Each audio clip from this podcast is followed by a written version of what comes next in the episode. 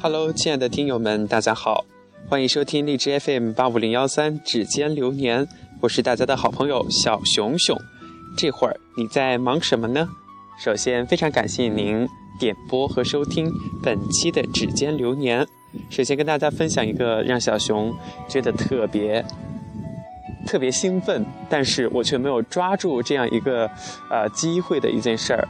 那就是今天香港 TVB 曾经的一姐非常火的这个温碧霞，大家有印象吗？温碧霞，其实我觉得她嗯演技挺好的，而且人也长得挺漂亮，还代言过很多广告。就是上世纪非常火的一部戏叫做《火凤凰》，呃，演得非常好，而且在那一部很经典的这个。呃，《封神榜》里面他饰演的苏妲己也是比较的深入人心的，可以说把角色拿捏的非常到位，而且诠释的也很具有个人特色吧。那么这一次他到中南财经政法大学这个呃一体中心，跟就是这个大学生影迷们做了一个亲密的一个见面会，然后跟大家有聊天呀、交谈什么的，而且还有包括。呃，李斯丹妮，然后这，呃，这这一部叫做《原来是游戏》的这部电影的导演陈勋奇，也是香港非常有名的一个人物啊。呃，这个电影的名字特别有意思。原来是游戏，原不是原本的原，而是缘分的缘。肯定，我想这一部电影应该是一个充满了各种，呃，有趣的情节，搞笑又不乏温暖和感动的这样一个小清新的文艺的电影吧。反正，呃，如果是小熊以前那种性格的话，我想我一定会非常疯狂的去追星，去等着这个温碧霞，就是在那个现场。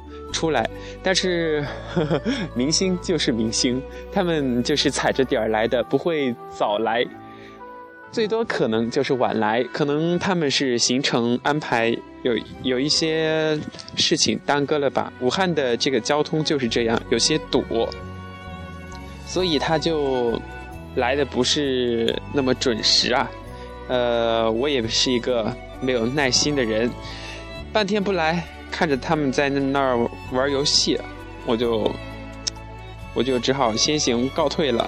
所以，至于后面的这个见面会，都看到我的微信里各种各种被刷屏呀，然后说什么女神呀，唉，我感觉我真的是老了，已经过了那种疯狂追星的这个呃这个年龄了吗？现在于我而言，啊，什么是真实的生活？更重要，不过我也觉得追星没有什么，呃错的地方。毕竟，偶像他也是一种很大的力量，可以激励到每一个人去向往他那个高度，呃，然后不停的努力去奋斗。我觉得其实还是蛮不错的啦。那首先就跟大家有的没的扯了一些小熊身边的事儿，接下来我我们就正式的走进本期指尖流年。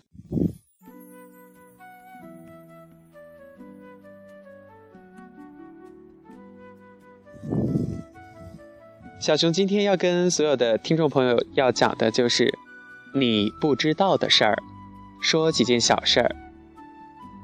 嗯，别人给我讲的。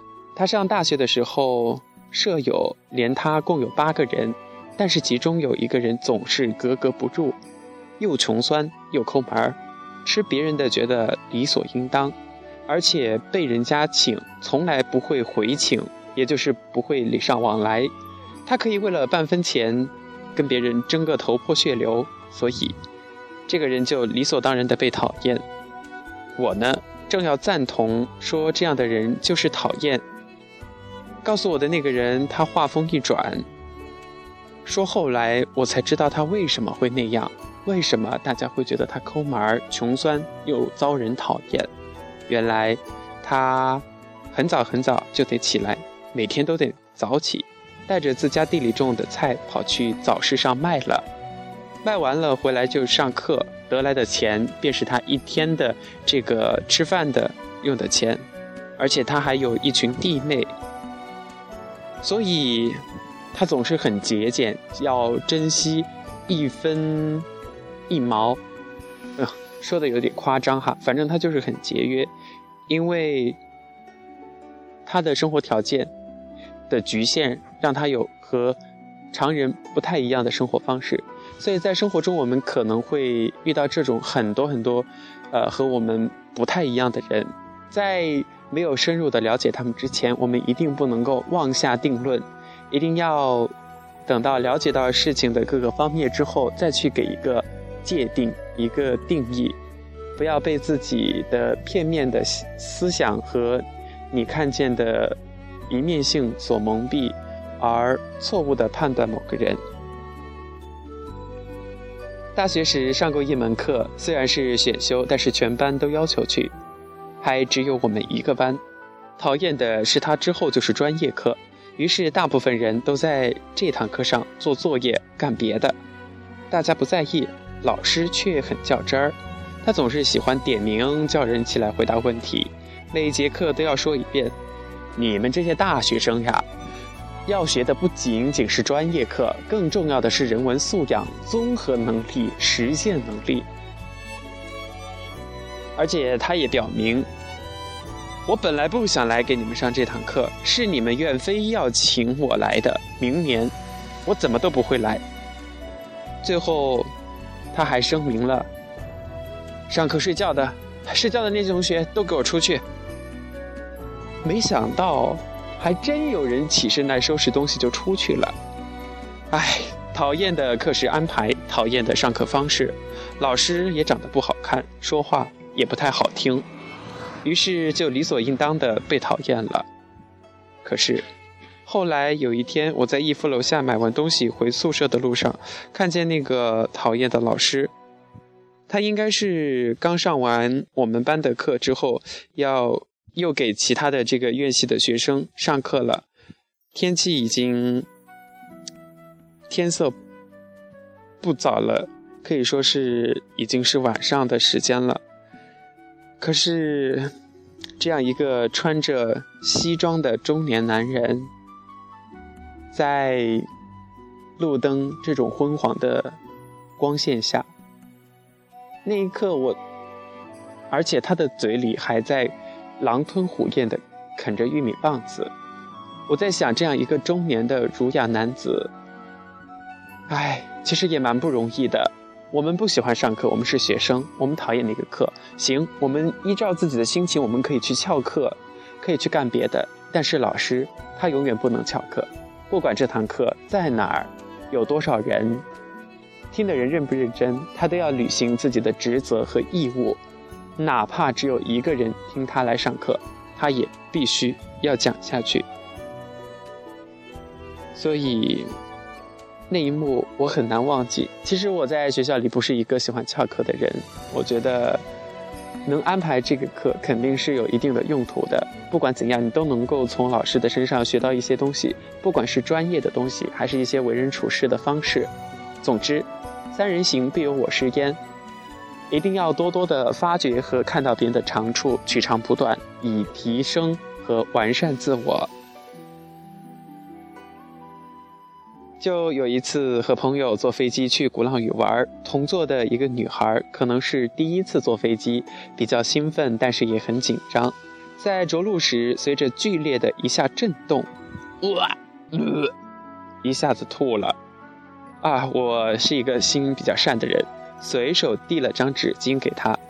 那个纸巾呀，有淡淡的薄荷香，是我比较喜欢的味道。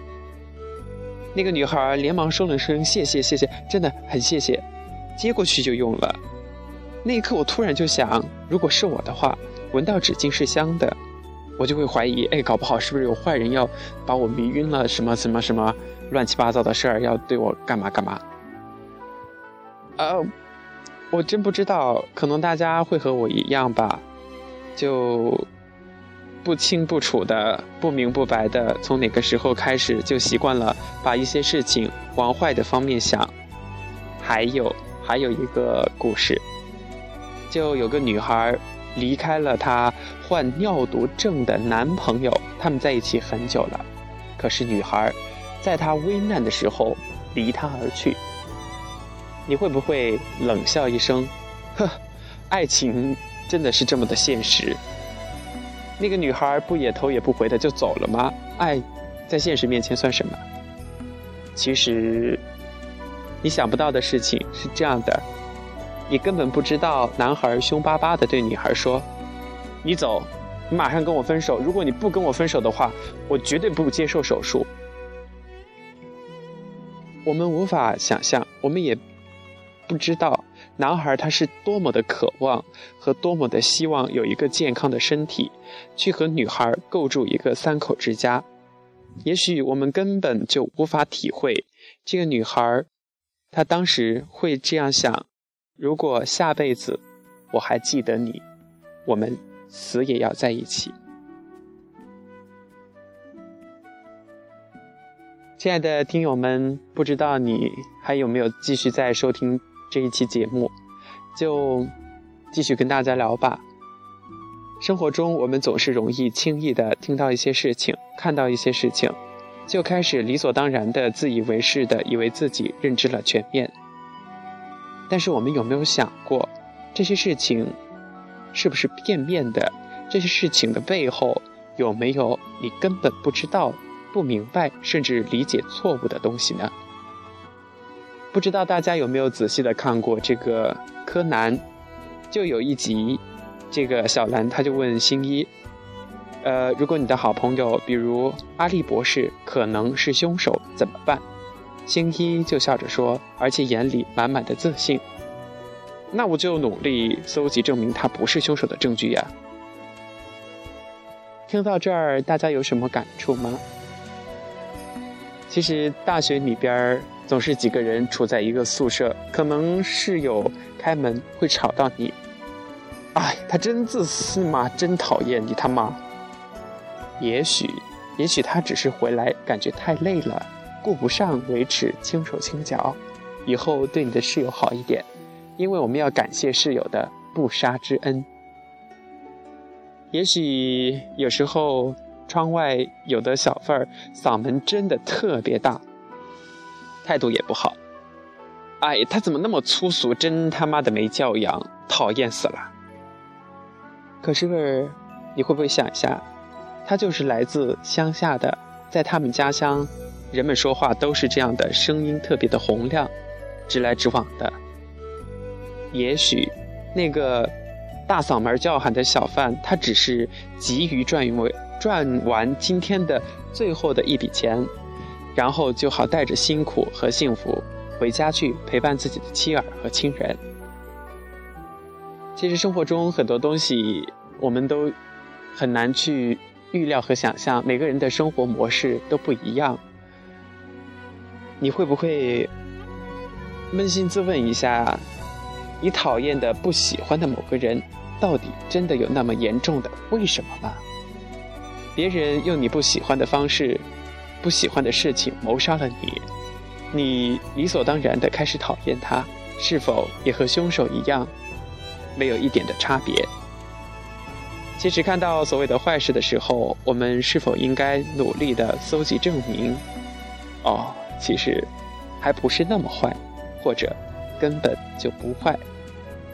换种角度的宽容，从来不只限不只限于对别人，其实还可以对我们自己啊，对你、对我、对他、对所有人等等。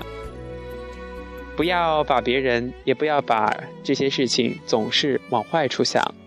毕竟，这世界上没有任何一个人、任何一件事是十全十美的罪恶的证明，因为多的是你不知道的事儿。好了，亲爱的听友们，本期指尖流年到这里就结束了。再次感谢大家的点播和收听，咱们下期节目不见不散。我是大家的好朋友小熊，拜拜。